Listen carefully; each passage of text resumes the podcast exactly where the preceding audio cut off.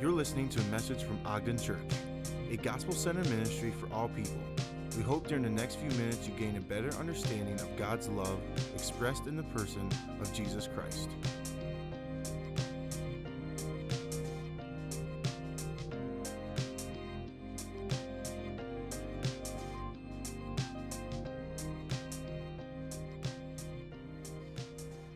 Well, good morning. Happy Easter to you all. We are so glad he is risen indeed. There it is. We are so glad that you are here with us. And we have been in a series looking at brokenness, uh, week after week, looking at the book of Judges and how brokenness expressed itself in the Old Testament in that book. And then we started to walk towards the cross and see that same brokenness in us. And as we are talking about brokenness over and over and over, the hope is that eventually we're going to want to be made whole. Look to something that can make us whole. You see, I, I know that we see brokenness all over the place in our lives. I don't know what this last year has looked like for you. I've known people that have gotten a diagnosis that they didn't expect. I know people that have had close people to them in relationship pass away. And there is brokenness that we see all over the place. And even for the disciples, when Jesus goes to the cross, there's a few days that feel utterly broken and dark and difficult. But today, today we celebrate that Jesus rose and conquered death, and he takes brokenness and he makes it whole. He makes us whole. In Japan, they have an art called kintsugi. And they take a broken jar and they melt down gold and they put the jar back together with gold in the cracks. And I thought there was no more beautiful and accurate illustration of what God does with our brokenness when we bring it to Him. He is and has authority over our brokenness. He can put us back together so we're more beautiful, more valuable than we were before. He takes the broken pieces. And, and I know, like, maybe you've been coming to church or you're like, okay, you talked about brokenness a lot, how broken we are. That's not very good news. It is when we bring our brokenness to God and He puts us back together and makes us new. He can make you new. He can take what's broken in your life and show that He has authority over it. He can take our brokenness and restore us. In Matthew chapter 28, we're going to see that Jesus has authority over our brokenness. He has authority to restore us. And we're going to see his authority played out in this passage in some responses to the authority of Jesus. We see that his authority is shown, it's seen by a couple of people. It's denied by another group, and then we're called to live out the authority of Jesus in our lives. So we see that it's shown. I'm going to read verses 1 through 10 in chapter 28. It's going to, 1 through 9 is actually up there. I'm going to read one verse further. After the Sabbath at dawn on the first day of the week, Mary Magdalene and the other Mary went to look at the tomb. There was a violent earthquake, for an angel of the Lord had come down from heaven, going to the tomb, rolled back the stone, and sat on it. His appearance was like lightning, and his clothes were white as snow. The guards were so afraid that they shook and became like dead men. The angel said to the women, do not be afraid, for I know that you are looking for Jesus who was crucified. He is not here, he is risen. Just as he said, Come and see the place where he lay. Then go quickly and tell his disciples he is risen from the dead and is going ahead of you into Galilee. There you will see him. Now I have told you. So the women hurried away from the tomb, yet filled with joy, and ran to tell the disciples. Suddenly, Jesus met them. Greetings, he said.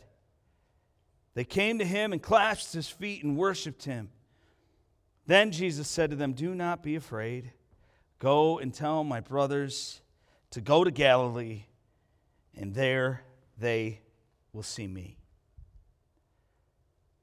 These women go to the tomb hoping to see Jesus and tend to his body. They meet an angel that says, He is not here, He has risen, He has gone. And their reaction, He says to them, Don't be afraid, but they have fear in them. There's fear mixed with joy and celebration. And Jesus has conquered death, He's resurrected, and He meets these two ladies to show that he has authority over death. Jesus is present in the world today. We can see him at work and acting in our lives, and he shows up to show these ladies that he's not dead anymore. He has authority over death, and he shows it to us through his resurrection.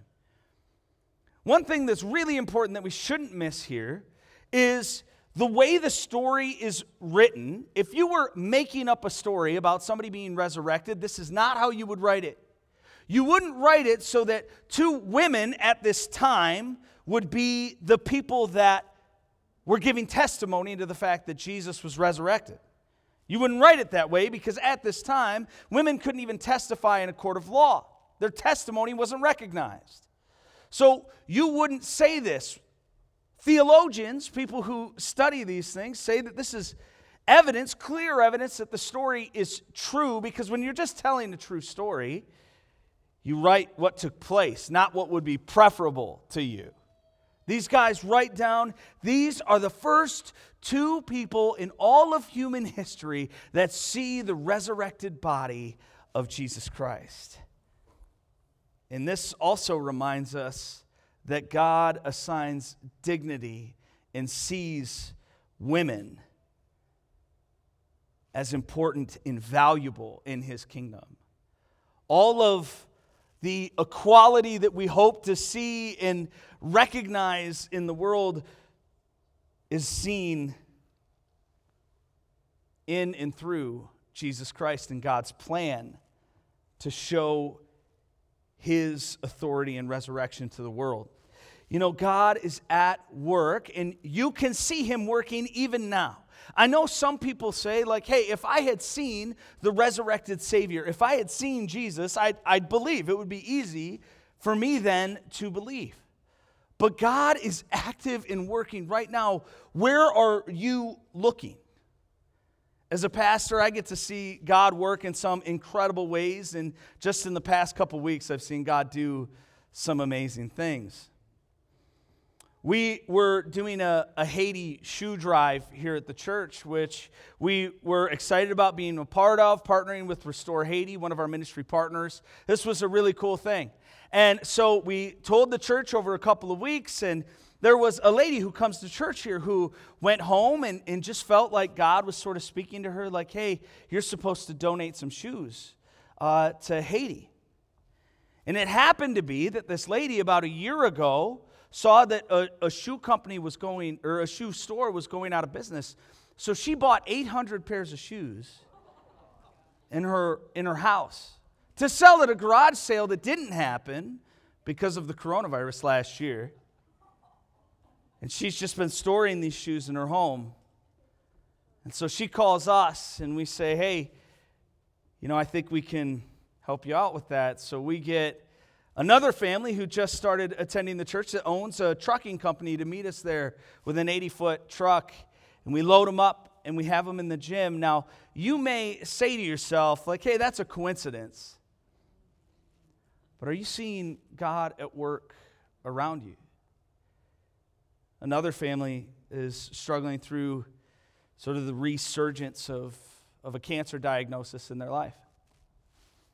In all of this brokenness, I'm walking alongside this man who's wrestling through the pain of what he's dealing with, but he's seen God work to draw his mother and his sister back to himself, to see the beauty of God, even in the brokenness we experience. You can see him at work. Another friend of mine was having a horrible day, just a bad, bad day at work. And, and he comes home and he's sitting on his porch, and his son's riding his bike back and forth. He falls off his bike, and his dad starts to pay attention. He looks out to make sure everything's okay, and his son stands up, five years old, and he just looks over at his dad and he says, Hey, dad, I love you with all my heart.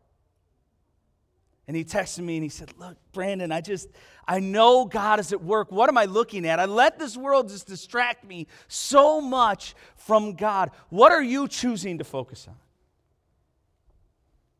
All of these things are beautiful, and to see God work is amazing.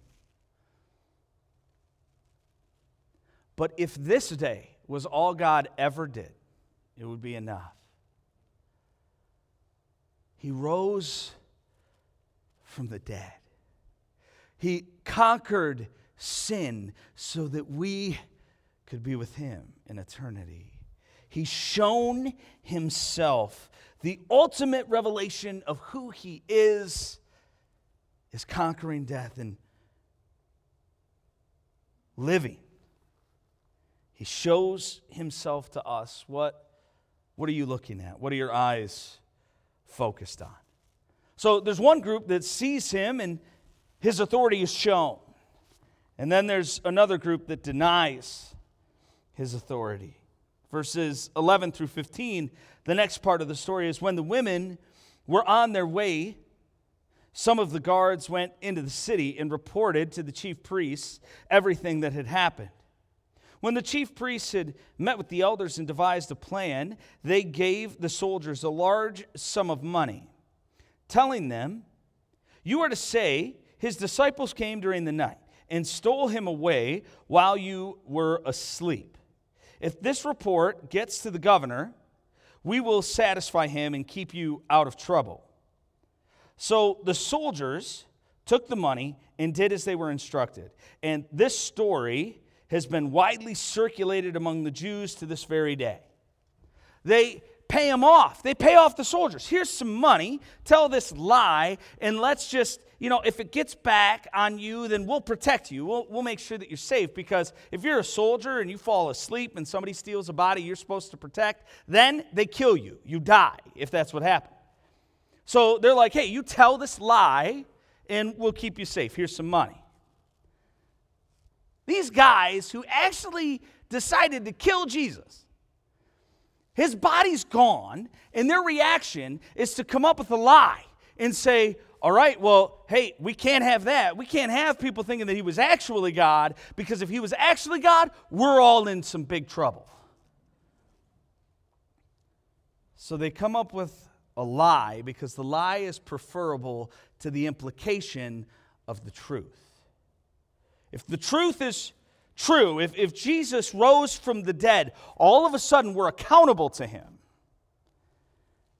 And we choose to believe a lie because it's easier, because we want to, until we hit a certain point for many of us when we need help. When I was in high school, I, I played football and I was, I was a running back. It was homecoming, and I was like into this game. I was ready.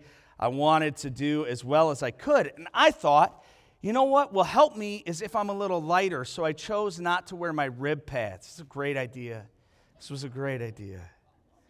And so I'm running. I, I, break this like 10, 15 yard run. I'm running first, right first quarter, beginning of the game. And I run. I turn, and a safety that I didn't see spears me right in the rib, cracks one of my ribs, ribs with his helmet. I crumple to the floor. I didn't fumble or anything, so don't worry. I go out, I go to the sideline, and I say to my coach, I'm okay. I'm okay. Put me back in. He puts me back in. I get to carry the ball, get hit in a similar place. And then instead of going to the sideline, I go to the hospital. Because the pain of me pretending like I was okay started to outweigh what I really needed, which was help. So many of us choose to believe a lie about our brokenness, we'll be okay. I'll figure it out. I got life under control. And then things start to fall apart all around us. Things start to get difficult, start to get hard, and then where do we turn? We need somebody with real authority, real ability to save us. Are you believing a lie because it's a little more convenient for you right now?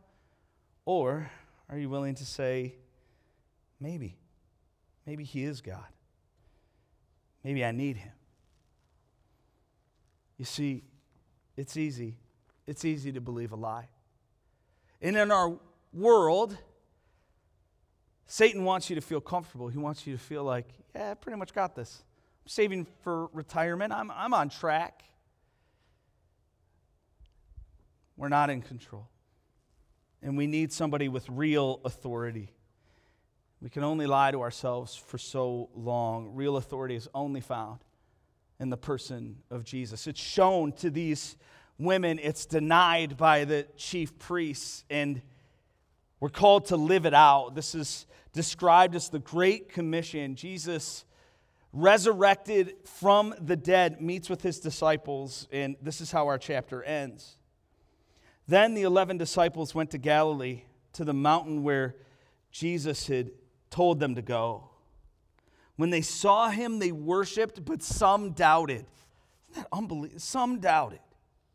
Then Jesus came to them and said, All authority in heaven and on earth has been given to me. All authority. Therefore, go and make disciples of all nations, baptizing them in the name of the Father and of the Son and the Holy Spirit, and teaching them to obey everything I have commanded you. And surely I am with you always to the very end of the age. That's unbelievable. These guys are standing with someone they saw die on the mountain, and they're, they're excited. They worshiped, but some doubted. There's this idea in our lives sometimes, this lie that we believe that says, hey, if, if I doubt at all, I got problems. There's something wrong. I can't doubt God at all. These guys are standing with the resurrected Jesus. And it says they worshiped, but some doubted. Every element of faith means that there's some part of us that will question, will struggle. But they stay there and they worship him. And Jesus says, I have all authority. And because I'm here, because I conquered death, now your job is to share this incredible news because there's a lot of people that don't know it. There's a lot of people that don't know this amazing news that Jesus conquered death and died for our sins, washed us clean, and set us free. The idea of the gospel is that good news is shared about a victory that was won on behalf of a people, that they didn't do anything to win the victory. But it was won for them and they've been set free. So we have to tell people this amazing news. You're a prisoner. You feel in control of your world, but somebody's in control of you. What does it mean for us to share this incredible news with those who are lost and broken? And Jesus says, All authority has been given to me. Go and share this good news because the news of a great victory changes those who are imprisoned. Let's watch this video about a prison camp in World War II and what happened when they were told that the victory was won.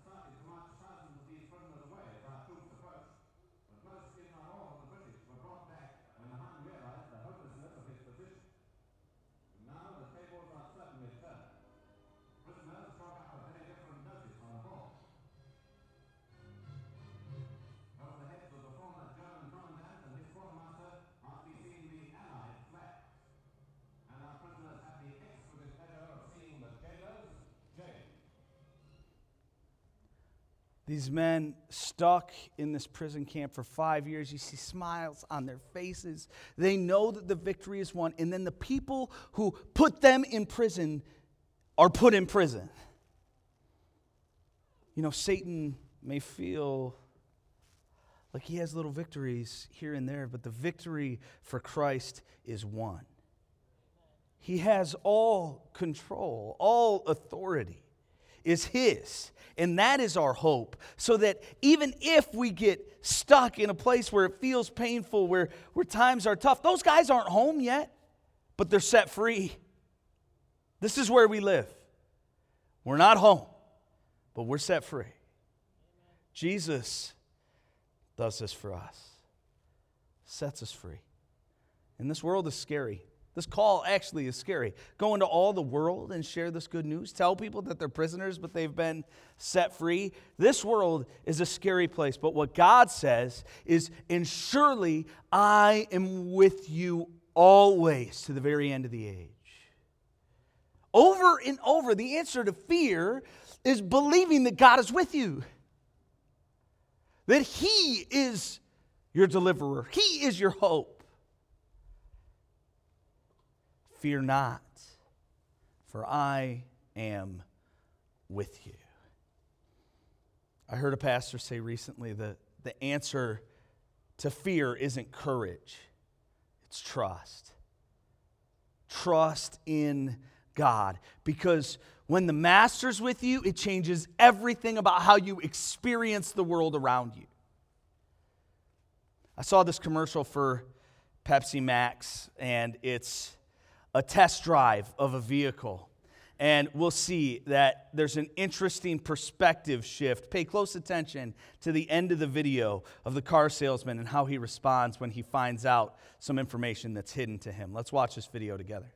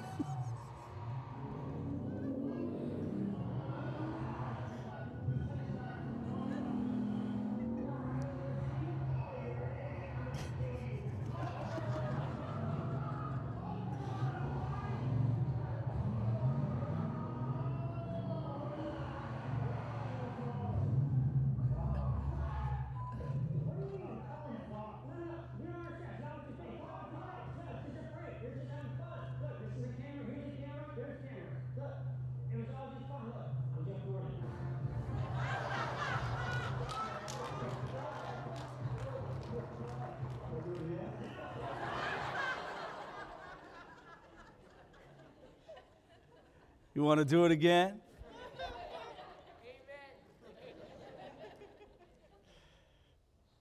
I don't know if that guy's a Christian, but he was praying to God quite a bit. Would they say there's no atheist in a foxhole? How interesting. You're an idiot. I'm going to kill you. I want to call the cops. He gets out. Jeff Gordon takes off his mustache. His demeanor completely changes. And what was terrifying became fun because the master was behind the wheel. They took a NASCAR driver, one of the greatest of all time, draw, dresses him up, puts him behind the wheel. And this guy is so scared, he doesn't know what to do with himself, but he doesn't know that the driver's in complete control. Who's behind the wheel in your life? Do you think it's you? Or do you trust that somebody who has all authority is in control? Because if you do, it will take the storms and the difficulty and the pain and the fear, and you'll be able to say, My God's got this. I'm going to be all right. I'm going to invite the worship team up now. We're going to close with the song. And as we think about this day, this resurrection Sunday, what are your eyes on? Are you looking for the revealed, risen Savior? Are you living in a place of maybe denial? of God's power and authority? Or are you saying, God, this is what my life is about? I surrender to you and I live for you. So here's the good news. If you feel broken, you're in the right place. Because Jesus has authority over your brokenness to make you new and put you back together again. Some bad news if you don't feel broken, you are but you're also in the right place. You know, Jesus said it's not the healthy that need a doctor, it's the sick. That's all of us. And I know there are a lot of questions about history, historical accuracy, the, the Gospels, the textual criticism of the Old Testament. There are lots of questions that you can ask. How, how did this earth come to be? But this moment in time is the only thing you really need to wrestle with. Did Jesus raise from the dead on the third day? There's enough evidence for that. And if you believe that, God can figure out the rest of it. He knows what He's doing, He's in control. Have you given Him authority over your life? If you do, you can be set free today, no longer a prisoner. Let's pray and then we'll close. God, I pray that by the power of your Spirit, you would draw people to yourself, that they would have hope, that they would know that they don't have to be a prisoner, they can live in freedom because of your chains. Because of your death and resurrection, we can live. Because you were separated from the Father, we can come home. You are our hope, and I pray that more and more people would see this truth, receive your forgiveness, and surrender their lives to a Father that loves them. Thank you for this day and what it means. May we remember what you have done for us. It's in Christ's name we pray. Amen. Happy Easter. Have a great Sunday.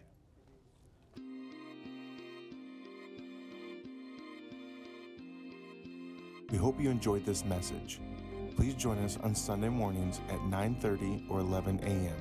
If you would like any more information about Ogden Church, just visit our website at ogdenchurch.org or Facebook.